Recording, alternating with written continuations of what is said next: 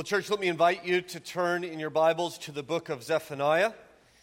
And uh, we'll be concluding this morning our, our little three week series in this wonderful passage, powerful passage of Scripture. And you'll find that on page 790 if you want to use the Pew Bible, Zephaniah. And we'll begin in chapter 3 and verse, verse 8 this morning. Let me ask you a question before we look at the Scripture, and I want you to think about this for just a moment. Um, when God thinks about you, what does he think? So when, when, when God brings you to mind, maybe in a word, what do you think God thinks? Got something? Some of you might have thought um, disappointed. God thinks of me, he's disappointed. Maybe some of you thought when God thinks of me, uh, he's frustrated. And I, I, want you to understand this morning kind of the, the thrust of this sermon, because of the thrust of this passage, is that when God thinks of you, if you are in Christ, he thinks of you with delight. He thinks of you with gladness. So much so, even as the choir just testified, when God thinks of you and I and his people, he sings, he shouts, and his heart overflows with joy. Which is not to say that God is not grieved by our sin. We don't want to minimize that. But like any, any loving parent will be grieved about sin, when God thinks of you, he rejoices. And so let that be the banner over which, uh, or that flies over this sermon and this passage as we consider this wonderful uh, truth in Scripture found in Zephaniah chapter 3, beginning in verse 8. Hear now the word of God. Therefore, wait for me, declares the Lord, for the day when I rise up to seize the prey. For my decision is to gather nations, to assemble kingdoms, to pour out upon them my indignation, all my burning anger. For in the fire of my jealousy, all the earth shall be consumed. For at that time I will change the speech of the peoples to a pure speech, that all of them may call upon the name of the Lord and serve him with one accord. From beyond the rivers of Cush, my worshippers, the daughters of my dispersed ones, shall bring my offering. On that day, you shall not be put to shame. Because of the deeds by which you have rebelled against me, for then I will remove from your midst your proudly exultant ones, and you shall no longer be haughty in my holy mountain, but I will leave in your midst a people humble and lowly. They shall seek refuge in the name of the Lord. Those who are left in Israel, they shall do no injustice and speak no lies nor shall there be found in their mouth a deceitful tongue, for they shall graze and lie down, and none shall make them afraid. Sing aloud, O daughter of Zion. Shout, O Israel. Rejoice and exult with all your heart, O daughter of Jerusalem. The Lord has taken away the judgments against you. He has cleared away your enemies. The King of Israel, the Lord, is in your midst. You shall never again fear evil. On that day it shall be said unto Jerusalem, Fear not, O Zion, let your hands not grow weak. The Lord your God is in your midst, a mighty one who will save. He will rejoice over you with gladness. He will quiet you by his love. He will exult over you with loud singing. I will gather those of you who mourn for the festival so that you will no longer suffer reproach. Behold, at that time I will deal with all your oppressors, and I will save the lame and gather the outcast, and I will change their shame into praise and renown in all the earth. At that time, I will bring you in. At that time, when I gather you together, for I will make you renowned and praised among all the peoples of the earth when I restore your fortunes before your eyes, says the Lord.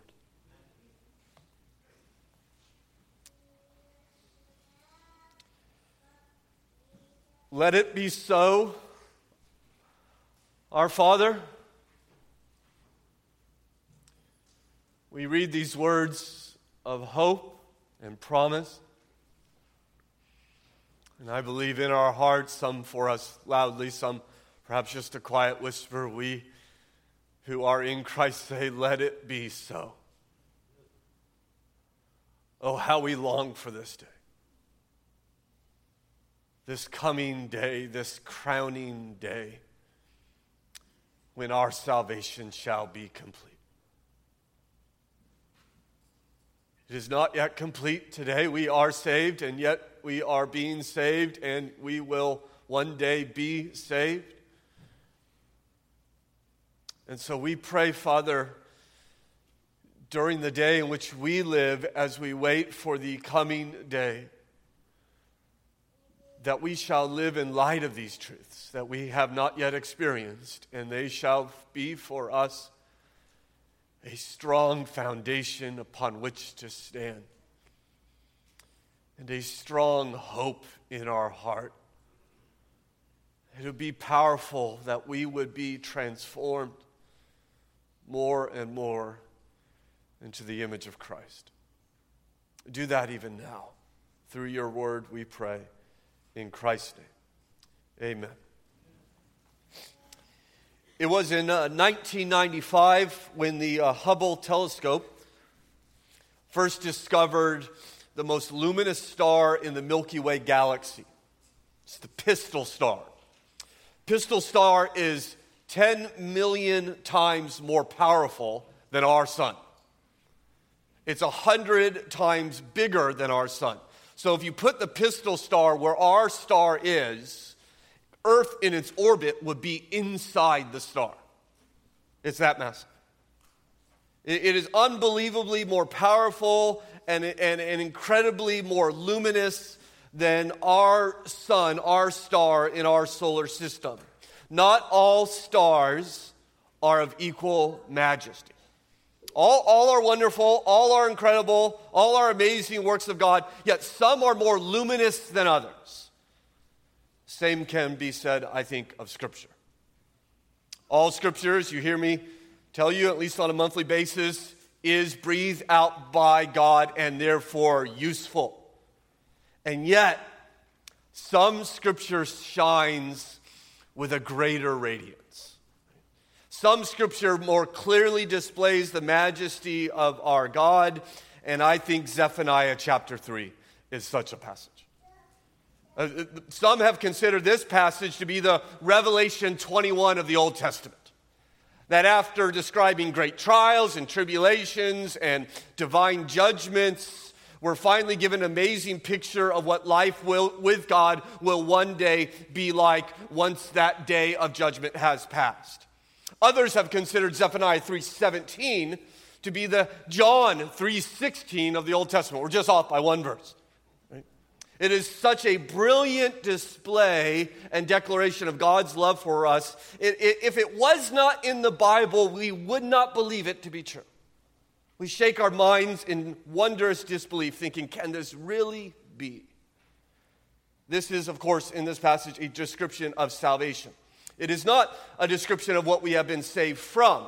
Zephaniah chapter 1 and chapter 2 do a good job explaining what it is we have been saved from. This now is a description of what we are saved to. What is, what is promised to us? What is, the, what is the aim of God's salvation? Why did God save you?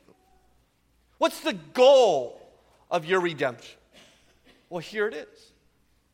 And it is so amazing that in chapter 1, God in judgment says that we should be filled with silent awe. Be silent before the judging Lord, we are told. And now we find in chapter 3 and verse 14 that that silence is to be replaced with jubilant shouts. Only then in verse 17 to once again be quieted in, in that time, not out of fear of God's wrath, but at wonder in God's love for us.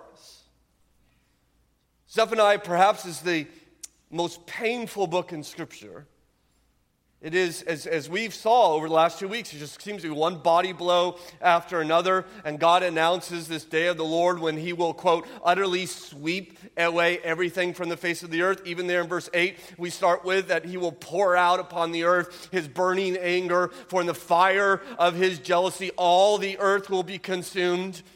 We're reminded of the, the, the pain of God's judgment, the terror of God's judgment, but we come to the end of the day of the Lord and we realize, well, God is not simply leaving the earth bare, but He is bringing a new earth. He is bringing a new fellowship that we have yet to experience with Him. And we are here now given one of the most awesome descriptions of not only God's judging anger, but one of the most moving descriptions of His saving love, I think, found anywhere in Scripture. And so we look at this saving love that Zephaniah proclaims today in three parts the coming redemption, the coming rejoicing, and the coming Redeemer on this great crowning day. Consider first with me that Zephaniah speaks about the redemption that is coming. He explains it in a couple ways. One, it seems to be, he emphasizes that we will be gathered together, as you see in verse 9. For at that time I will change the speech of the peoples to a pure speech, that all of them may call upon the name of the Lord and serve him with one accord. And so, uh, we, some of what we're going to read in this passage was fulfilled when the uh, Jewish exiles returned from Babylon to Jerusalem, but that was simply a foreshadow of the ultimate day of the of fulfillment. And God, there, as you even see in verse 9, he intends to save the nations, or as Zephaniah puts it, the peoples. Right? The ethne, the ethnicities. God is going to save all the peoples. This is a fulfillment of the Abrahamic covenant, which of course was just the new covenant in a very kernel, small form, when God promises to bless all the nations through the seed of Abraham. And so, God, we, what we already see here is that God is not simply content to judge the nations in wrath, but He will be Lord over the nations in love. In fact, uh, to every nation. As you see in verse 10, he writes, From beyond the rivers of Cush, my worshippers, the daughters of my dispersed ones, shall bring my offering. Now, for the third time, Zephaniah has mentioned Cush, or what we would today call Ethiopia, and, and that's given as a representative of the distant lands. Now, you remember Zephaniah is part Cushite, right? And so I think he is, in some sense, saying, My ancestors too shall on this day be incorporated amongst the people of God. Many suggest this is why we're reading along in the book of Acts.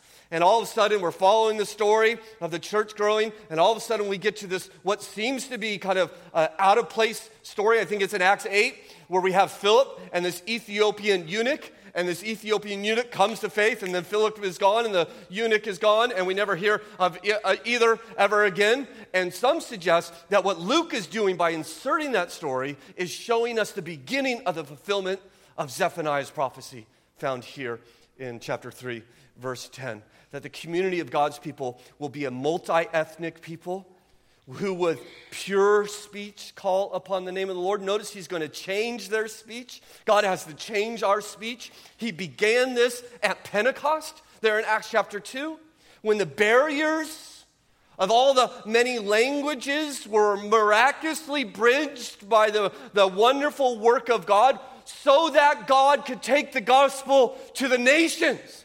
So he brings the nations to Jerusalem and then he equips the church to take the gospel to them.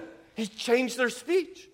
And what we see here is a reversal of God's judgment on the Tower of Babel. Now, some of you, VBS is what, six weeks away? Okay, something like that? Amen? Right? Okay, you're already exhausted for VBS preparation. Okay. Uh, 130 kids already signed up. The theme, I think, is the Tower of Babel. Tower of Babel. And Babel was when God confused all the languages, remember? So that the people could not unite in defiance to God. Now in Christ, Babel is reversed at Pentecost so that the nations now can unite, not in defiance, but what? In worship. They will, what? Bring my offering, he says in verse 10. They shall call on the name of the Lord, there in verse 9. And they will worship him, and not only worship him, but they will serve him. You see at the end of verse 9, serve him with one accord. Right? And remember, this is the nations in unity, in one accord. Think today about how much discord there is. I'm 44 years old. It seems to me there is more discord today than there has been in any year of my life. There is discord in homes, there is discord in relationships, there is discord in the church, right? Not this church, praise God, right? Maybe, I don't know. Discord in our own hearts. People drawing lines. This is my group. That's your group. We don't like you. We like us. We're all separated because of the discord how much harm has come from that discord? How much harm has come from poorly spoken words, families torn in two, churches torn in two, right? In fact, one of the gifts of social media is allow is, has given us wonderful opportunities to scream and shout and say things we would never actually ever think about saying to someone face to face. But now from the distance of social media, I could be as ugly as I want to be, right?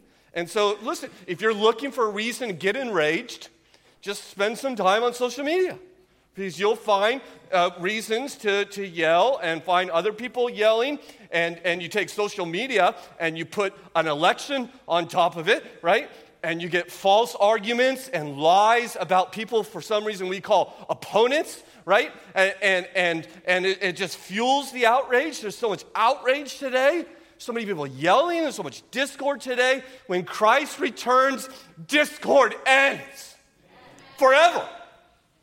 Ever. In your heart, in between people, you'll never see it again. We'll have to talk about what was that discord that we used to have? What was that disunity? It will be gone. The nations will serve God in one accord, united in worship and service. And I think, despite the growing discord, it is, it is happening today throughout the world as God works through Hamilton Baptist Church and millions of other faithful, gospel believing churches throughout this world when they sacrifice and pray and go that they might reach every tongue and people and nation for Christ with the gospel. Right? That's why we support uh, our missionary friends there in the Middle East. So they're going to people who don't know Christ. Our God will not be denied a people to call upon his name and to serve him. He will gather them, and on that coming day, He will transform them. Look at verse 11. On that day, you shall not be put to shame, he says, because of the deeds by which you have rebelled against me. Okay? So on that day, we'll be vindicated. The shame will be gone, right? All the guilt from God's people will melt away. No longer shall so many people be crippled by the psychological effects of sin upon their life, whether the sin they've committed or sin committed to them.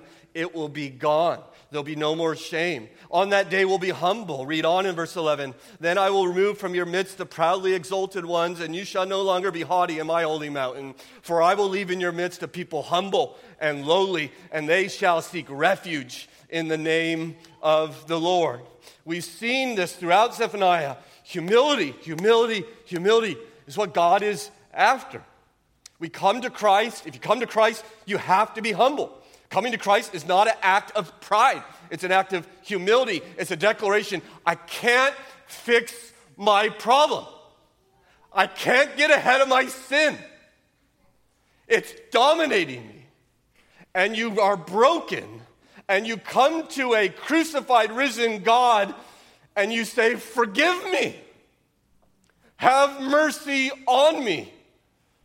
I yield my life to you. That is an act of humility. So, Christian, beware of a creeping and growing proud heart. Beware of walking with a swagger God might just break your hip. Right? Because he does not look kindly to people stealing his glory. Say, I'm smarter than other people, I'm more athletic than other people, I'm better looking than other people. Well, why? All that's God's gift to you. All that you have comes from his hands. Do not take credit for it. Do not steal God's glory. Give him thanks in humility. Praise his name for what he has done in your life. It'll just be a place of humility, shame's gone, and on that day we will be truthful. Verse 13 Those who are left in Israel, they shall do no injustice and speak no lies, nor shall there be found in their mouth a deceitful tongue, for they shall graze and lie down, and none shall make them afraid. No more lies, no more deceit, no more posturing and hypocrisy. Instead, what? Peace and security. We're going to graze, we're going to lie down. You notice the connection, by the way. God takes away sin. What comes in its place? Peace, restfulness, grazing and pasture land and lying down. So when He removes sin, what we will know is what we have supposed to know that, that we'll know God's peace resting in Him. In the place of discord, you'll have united worship right? In the place of lies, you'll only have truth. In the place of pride, you'll have a humble spirit. And, and all there will be is a redeemed people who are gathered in a place Jesus calls paradise to enjoy the blessings of God and will do it in unity and joy. And you see joy? Because there will be great joy, rejoicing. So we think about the coming redemption. Now, secondly, think about the coming rejoicing the joy that will be in our heart. Here it is, verse 14. So you want, where, where are the commands in this scripture? Where's the, the obvious application? Okay, here it is, verse 14. Here's the, the exhortation. Here are the imperatives. This is what you are to do. This is how you are to obey in light of all he says. Ready? Sing aloud, O daughter of Zion. Shout, O Israel. Rejoice and exult with all your heart, O daughter of Jerusalem. So all the redemption leads to an eruption of celebration. Sing, shout, rejoice, be jubilant. He's just piling up every word he can for, for the expression of joy. Right? This is what we're to do. Why? Well, we just saw a bunch of reasons, but he's going to give us more. Three reasons now, verse 15, for unrestrained joy. So maybe, listen, Maybe you don't feel like shouting. Some of you don't feel like shouting. Some of you don't feel like singing. Some of you don't have joy in your heart right now, sitting here. I give you the triple reason why joy should be in your heart and a song shall be on your lips. Look at this, verse 15. The Lord has taken away the judgments against you. No condemnation. And, and, and, and read that verse in light of the entire book of Zephaniah. All the judgments we've seen in Zephaniah, all the wrath, all the terror, all the fire, all, all, all the condemnation for you, Christian, is gone. It's gone. I mean, that's what he says, right? The Lord has taken away the judgments against you. Whose judgments? His judgments. He says, I've taken it away. All the punishment has been removed. The lawbreaker has been pardoned. He has taken the noose off your neck and brought you home as his child. For Christ has taken our place. He has endured our judgment. Christ has drained the cup of God's wrath against you and me down to the very bottom. And God is not, will not be forever angry towards you. It's not because you don't sin, he is grieved by your sin, but all of his anger has been poured out on your substitute, namely Jesus. Therefore, there is no judgment that remains. I've taken it away. You ought therefore to shout and sing, thank you, and rejoice. My sin, oh, the bliss of this glorious thought, my sin, not in part, but the whole has been nailed to the cross. I bear it no more. Response What is it? Praise the Lord, O my soul. No condemnation. Another one, no enemies. Look what he says. Read on verse 15. He has cleared away your enemies. There's no more enemy on this day. There's nothing to steal your joy. There's no one to rob your happiness. That ought to lead to singing. You know the first song ever sung in Scripture? It's Exodus 15. First song ever sung by the people of God, Exodus 15. Remember what it was happening? The people of God had hidden under the blood of the Lamb. The wrath of God had passed over them because God saw that there was a substitute in their place. God had led them through the waters of judgment, defeating their enemies. They reached the other side of the shore of the Red Sea, and we read these words The Lord saved Israel, and they sang. They sang. So we're stop here and sing because their enemy was defeated. Do we have an enemy? Yeah, we got a lot of enemies perhaps, but we got one major one, and it's the devil, the Bible tells us, and the devil will be sent away forever and ever and ever and never trouble you again. Judgments removed, enemies defeated. That ought to be enough to bring a little bit of celebration to that heart of yours. One more reason. Read on in verse 15. The King of Israel, the Lord, is in your midst. You shall never again fear evil. No condemnation, no enemies, no fear. No fear. The king will come. The king will come to those who have turned their back on him and, and, and worshiped idols, namely you and I. And he'll gather us together. He's going to change us and then come to us and be with us and we'll never, we'll never fear again. I, don't, I can't even imagine what that'd be like. Imagine never having the slightest fear at all. No fear of any kind. No fear of sickness. No fear of man. No fear of death. No fear of punishment. No fear that someone's actually going to find you out and who you truly are, discover what you do, and pre- with no fear at all in the presence of the King of Israel. Right? And so we, we wait for all this to come. We look forward to it, but in many ways it's here now, isn't it? It's not God gathering the peoples now. Is he not changing our speech now? Is he not having us serve him in one accord now? Right? Has our enemy not been disarmed now? Have the judgments not been removed from us now? Is he not even this moment, this right now? Is he not in our midst? Yeah. So, how do we respond? We're going to grow weak and discouraged, as verse 16 seems to suggest. On that day it shall be said of Jerusalem, Fear not, O Zion, let not your hands grow weak. I mean, do we yawn at God's presence? Do we shrug our shoulders at the gospel? Or do we shout? Do we celebrate? Evidently, according to the Bible, the, the appropriate response to the redemptive work of God through Christ is to celebrate, right? To sing for joy. That's what it says. It is to shout loudly. This is why we're given these truths that we have every reason to, to praise God. And so I, let me just ask you for a moment before we move on. When's the last time, now some of you already get into this, I appreciate that, but when's the last time for some of you you've ever shouted in reference to your Christianity? Right? And something about your relationship with God, and something came out of your mouth, and then someone else looked at you and said, Hey, that was a shout. You just shouted. Right? Because you know, you know what? I mean, verse 14, what does it say? It says, shout, shout. I'm not making it up. That's what God, that's God's command. And so let's, let's just, I mean, we're already getting going, but let's just try a little experiment here, okay? okay? You know, go for it? Let's see what happens. I don't know what's going to happen, so God help us. Ready? I, I'm going to I'm going to read a truth, okay? And if you believe it, you shout amen. Okay? Ready? All right. Thank you, Jeff. Okay. The Lord has taken away the judgments against you. Amen.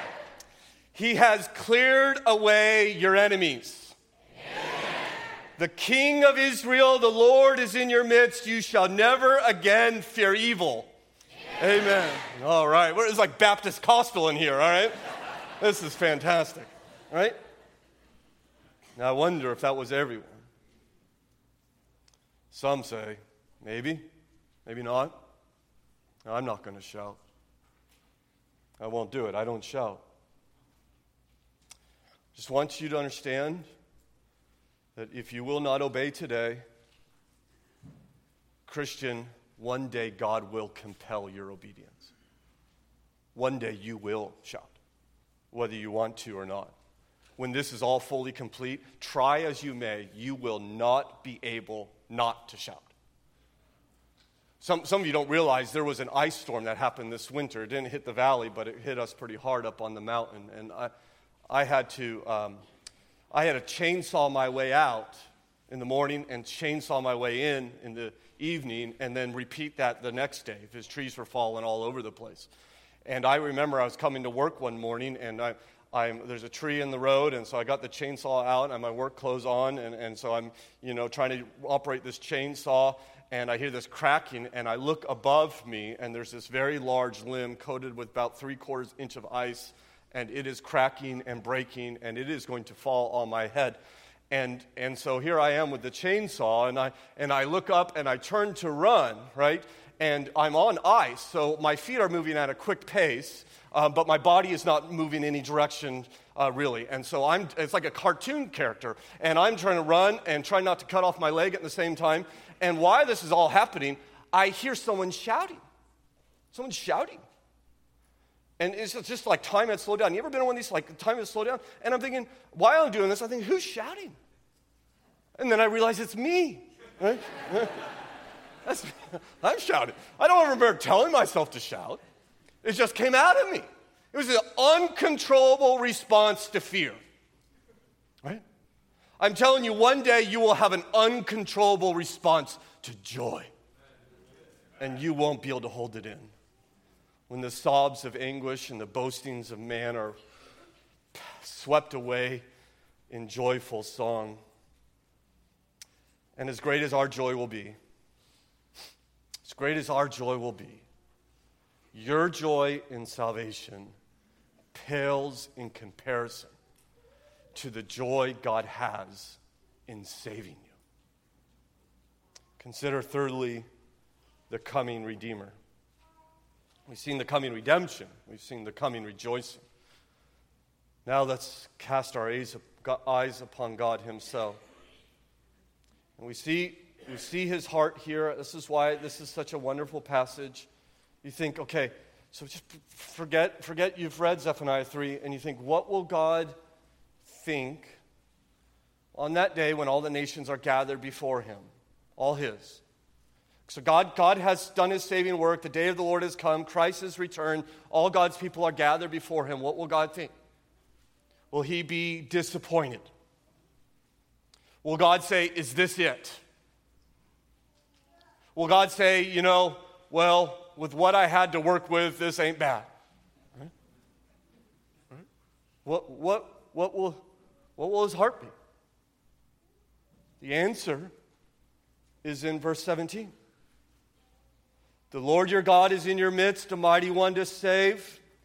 He will rejoice over you with gladness. He will quiet you by his love. He will exult over you with loud singing.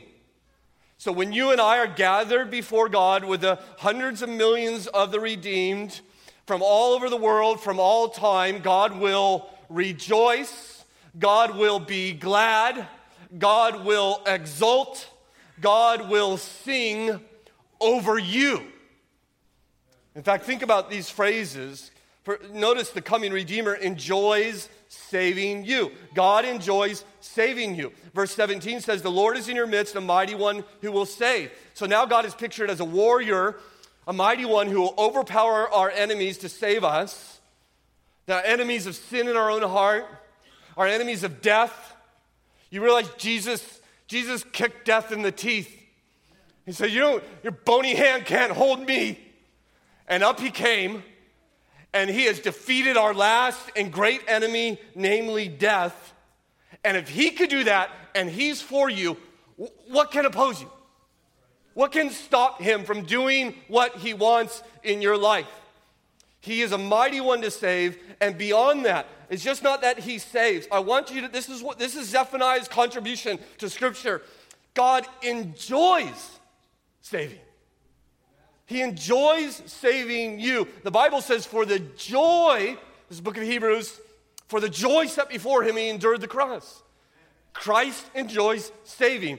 He gets great pleasure to this very day in saving, right? Don't, do you not rejoice when someone is saved? Right? I mean, it's just, there's nothing better, right? When someone you're close to, someone you've been witnessing to, and, and they come to Christ and they yield their life to Christ, and you know now they're a brother or sister in Christ, there is, there is no greater joy than that. The Apostle Paul said, I have no greater joy than seeing my children walk in the truth. Well, how much more God who actually does the saving? Right? We're just watching. Okay? God's the one who's actually doing it. Is he thinking, okay, all right, just another name written in the book of life? Is he just checking a box? Okay, there's another one. No.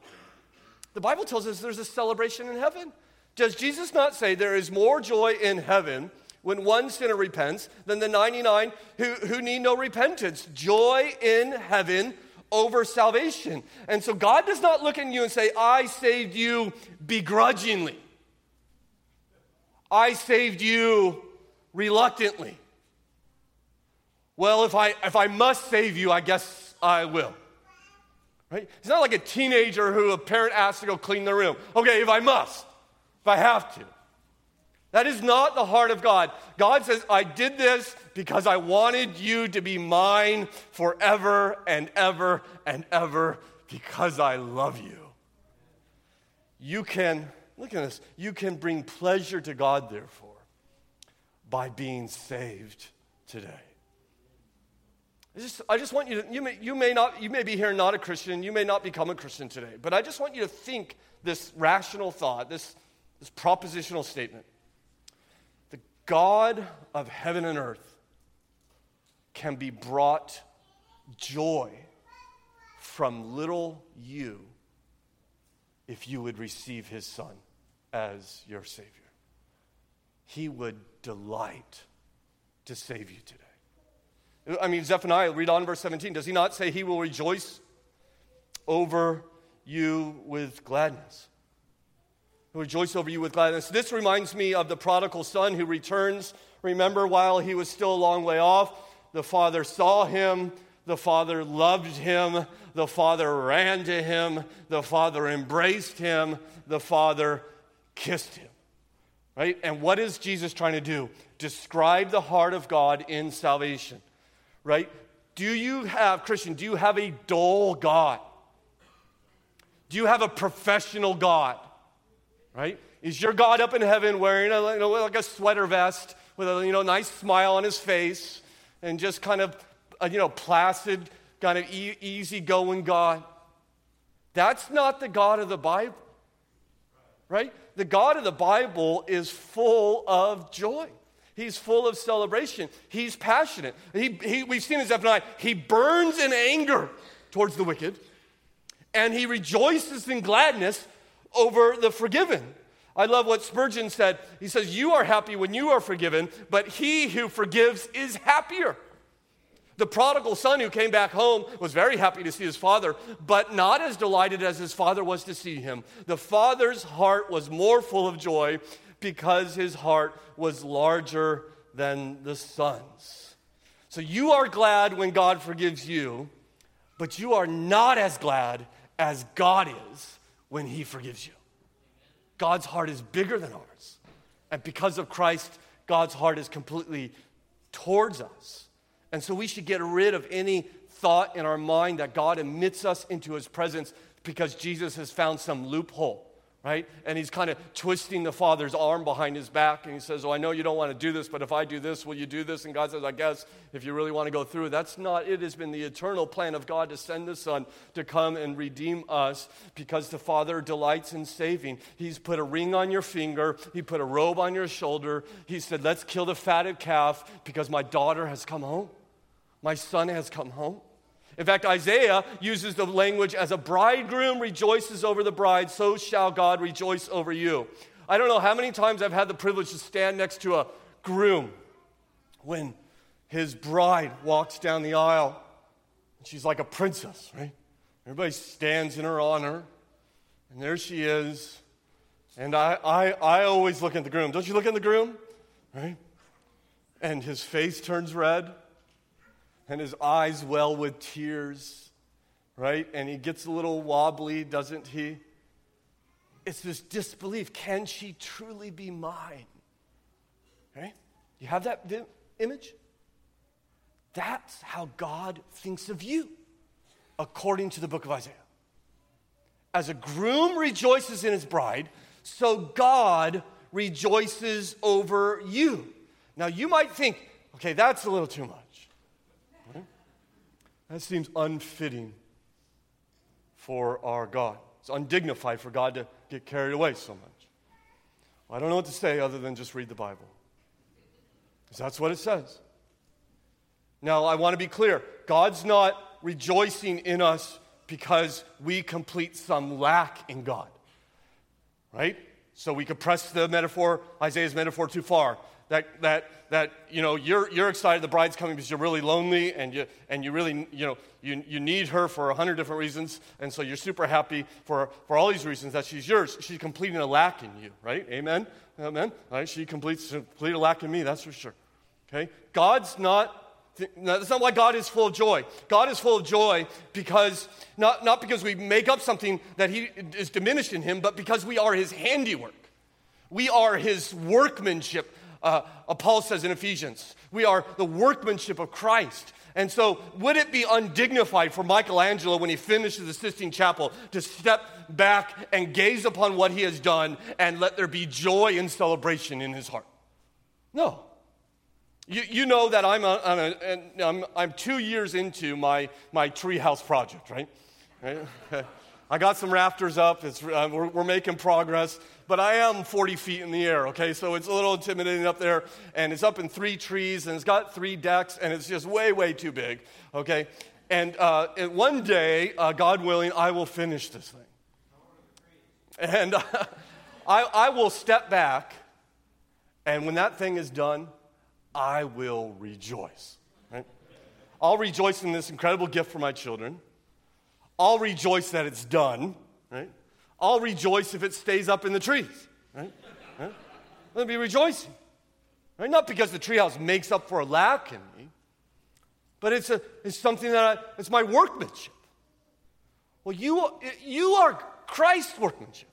And so it's not un, unfitting for God to rejoice in the finished work of redemption when millions and millions and millions are gathered before his throne, perfectly holy, God will rejoice over us with all his heart. Because not only does God rejoice in saving you, he, God, God enjoys loving you. Look, what does it say in verse 17? He will quiet you by his love. Right? His love will silence all, all your objections, it will silence all your longings, his love will silence all your troubles is uh, Pastor Sam Storms, who uses a metaphor to describe this verse. He says it's like a mother with a, with a crying baby. And the mom goes into the nursery and she, she picks up the baby and she presses the baby against her chest and she, she speaks soothing words to the baby, maybe sings a soothing song and pats the baby on the back. And the baby becomes quieted in her love, right? Her touch, her voice bring tranquility to this troubled child. And how does the mom feel? Right? She's pleased, right?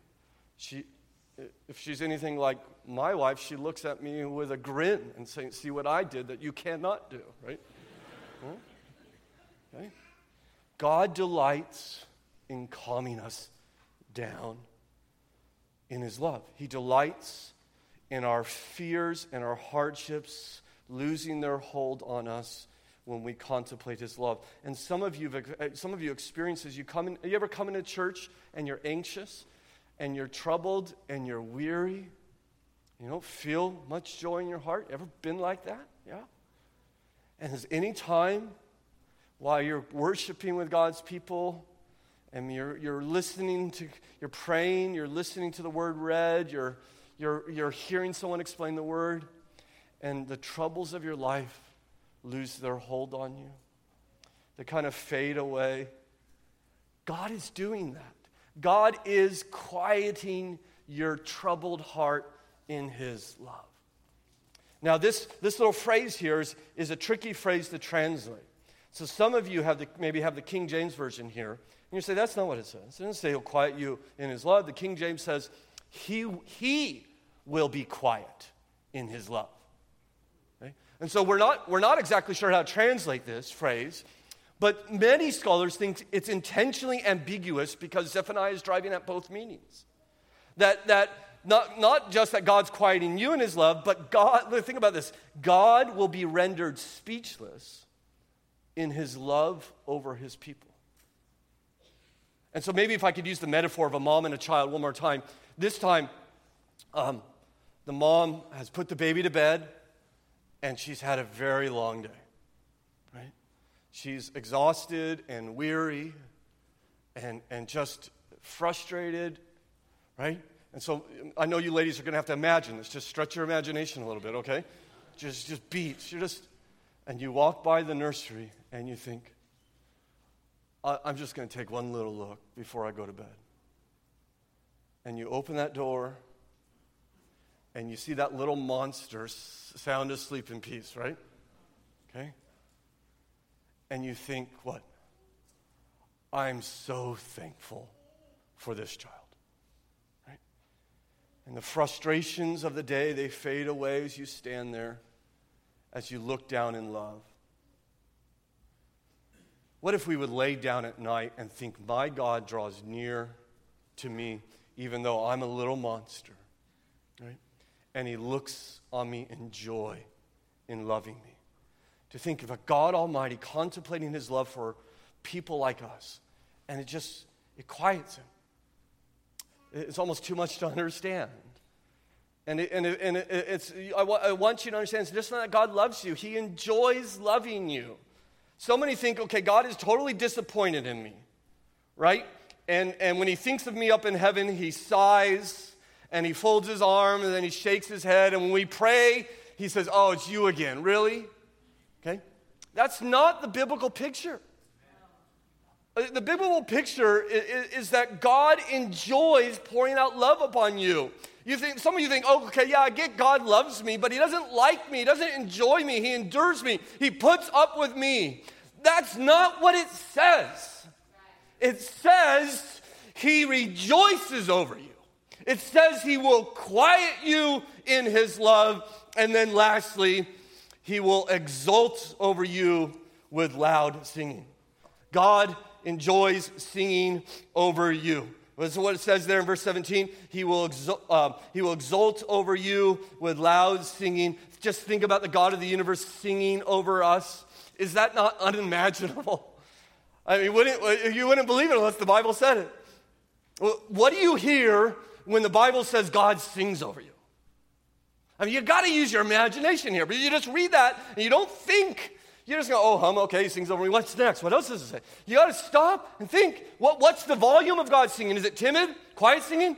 He sings loudly. So we're going to be gathered together. Look who will be gathered, verse 18. I will gather those of you who mourn for the festival so that you will no longer suffer reproach.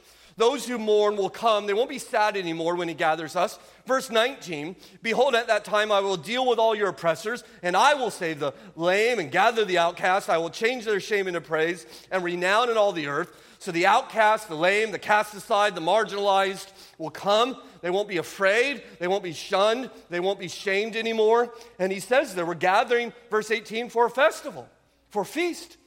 Isaiah talks about this feast in chapter 25. He says, On this mountain, the Lord of hosts will make a feast for all peoples, all the nations.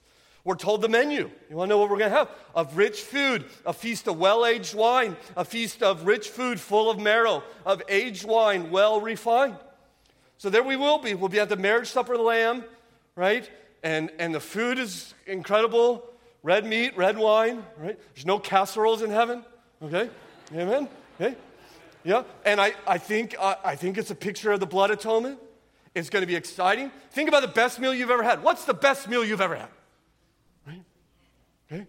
The best food, right? All expenses paid, the best company, right? And there will be gathered, we'll all be given white robes to wear, the book of Revelation tells us. I think that's a little weird, to be honest, eating dinner in a bathrobe, but whatever, right? Okay? Be white We'll be white because, because we're sinless? No. But we're clean in Christ. We're made righteous in Christ. And we, we will, what will we do? What, what we get there, what are we going to do? We're going to sing. You know that? We're going to sing. Revelation 19 says, Then I heard what seemed to be the voice of a great multitude, like the roar of many waters, like the sound of a mighty peal of thunder, crying out loud, Hallelujah! For the Lord our God, the Almighty, reigns. Let us rejoice and exult and give him glory, for the marriage of the Lamb has come. We will, we will sing. Now, just imagine that you're there, right? And there's Abraham and Isaac and Jacob, and there's, you know, there's Gideon and Ezekiel and Josiah right? And, and, there's Sarah and Hannah, and you, oh, over there's Ruth and Rahab, and Andrew and James and Paul, and there's John Mark and Barnabas and Timothy, and there's Mary and Martha and Magdalene, and there's Luther and Augustine and Zwingli and Bunyan and Spurgeon and Judson, and, and there's your great, great, great, great grandma. You have no idea, but she loves Jesus, and now you're united. And over here are a bunch of people you never heard of who suffered a martyr's death and have incredible stories of God's faithfulness. And God says, My house will be filled, every chair will be taken, and you're there and you visit and you're hearing testimonies of God's faithfulness, how God has worked in their life, and then eventually what? Jesus will come out and you'll see his face. And your heart will be full of joy and gladness and glory when Jesus smiles at you, and you will feel loved like you have never felt before. Like a groom looking at his bride, like a dad looking at his son come home. And everyone will get quiet. And Jesus will open his mouth and sing over you loudly, unrestrained exaltation. Now, I think as John Piper said, if God spoke and the universe leapt into existence, what will happen when he sings? I trust there will be a new creation within our hearts. In fact, notice the words for singing of God here. The, really, the words in seven, verse 17 are the same words describe what we do in verse 14. So in both verses, you see verse 14 about us, verse 17 about God, singing, rejoicing, exulting, loud. There seems like a mutual rejoicing, that God and his people will mutually rejoice in their love for one another, right? And so there's going to be the word sing. And don't you, don't you wish you know what, we, what he would sing? Right? What what are the lyrics? And maybe he will come out and he will sing, I have betrothed you to me forever. In righteousness and steadfast love and mercy, you are mine, and we will sing, and you are our God and our Savior and our Lord. And he will sing, I have cleansed you from all guilt and forgiven all your sin, and you shall be a joy and a praise and a glory to me. And we will sing, Who is a forgiving God like you? And he will sing, I make you dwell in safety, and I will rejoice in doing you good with all my heart and all my soul. And we will sing, Whom have we in heaven but you? And earth has nothing we desire beside you and he will sing over us again and again and again You are mine, you are mine, you are mine. And we will sing salvation and glory and honor and dominion belong to our God and to the Lamb. That is your destination, Christian. That is the goal of the gospel that we might be brought to this God. Do not truncate the gospel by saying the gospel is I'm saved from wrath. Amen, we're saved from wrath. But we're brought to our God and we shall enjoy his loving fellowship forever and ever and ever. And some of you maybe are here thinking, can God really sing over me? Can God really delight over me? Does he know who I am? Yeah, he knows who you are. He does. Does he know where I've been? Yeah. Does he know what I've done? Far more than even you do. He knows it all. Right? You say, well, how can he sing over me? Well, I think it is uh, Pastor Bullmore who says that we cannot have a singing God, we cannot have a singing Savior without a screaming Savior. what he means by that is that he will sing only because 2,000 years ago on Calvary he screamed, My God, my God, why have you forsaken me? He was forsaken by God. He screamed from the cross. It was in every way a scream from the pit of hell in order that he can sing from the glory of heaven over you. That Christ would receive the eternal anger of God so that we might receive his eternal love. This is God's plan. We can receive that love if we do, as verse 12 tells us. They shall seek refuge in the name of the Lord. I pray that everyone here would not be so foolish to seek refuge in their own works, but that they would seek refuge in the work of Christ for them. And for my Christian brothers and sisters, I, I want you, as we close, we can't hear the song now, but I, I pray that we would we would know it's coming. I pray that we would know his joy. And that, and that in, in understanding that, our lives would look differently. In fact, look at verse 20 as we end. At that time, I will bring you in. At that time, I will gather you together, for I will make you renowned and praised among all the peoples of the earth when I restore your fortunes before your eyes. So, this is promised incredible ingathering. This, of course, is hinted at the Jewish exiles returning, but it's fulfilled when Christ returns, and there's this complete redemption. So I want you to see the book of Zephaniah ends very much the way, the way it began. Remember, it began with this cosmic overflow of creation, and now it ends with this other cosmic scene, this one of a glorious recreation, unlike anything we've experienced. He'll gather us, He's going to take us home, right? And our hearts are restless for this. This is what we're made for. Our hearts are so restless. We are a restless people. Right? Don't, you remember you couldn't wait to drive? I just got to get my license. And then you couldn't wait to graduate high school. And then, then, you couldn't wait to go to college. And soon after you were in college, you couldn't wait to get out of college. Right? And you couldn't wait till you got a job. And then soon later, you couldn't wait till you stopped having a job and retired. And you couldn't wait till you buy a house, right? And then you, well, you couldn't wait till you get married. And then couldn't wait till you buy your first home. And then you couldn't wait to have a child, and then you couldn't wait for that child to go to school, right? And then you couldn't wait for the child to move out, right? And then you couldn't wait for the child to have another, have their child, so you could have a grandchild, right? And it, right, we just we just can't. This is persistent restlessness in us, like we have yet to find what we're made for. My brothers and sisters, may I tell you, you are made for Jesus. And it's in Christ that you will find that rest, that peace, that joy. And when he returns on that great day, we will finally be home. Our Father, we long for that day. May it come soon. May our Lord return for his bride. May our Father send him for his children. In the meantime, may we, regardless of the circumstances in our life, have a stability and a joy and a confidence to us because of what we have in Christ and what we will one day receive. We thank you for these great promises. May they be cherished by your people, we pray. In Jesus' name, amen.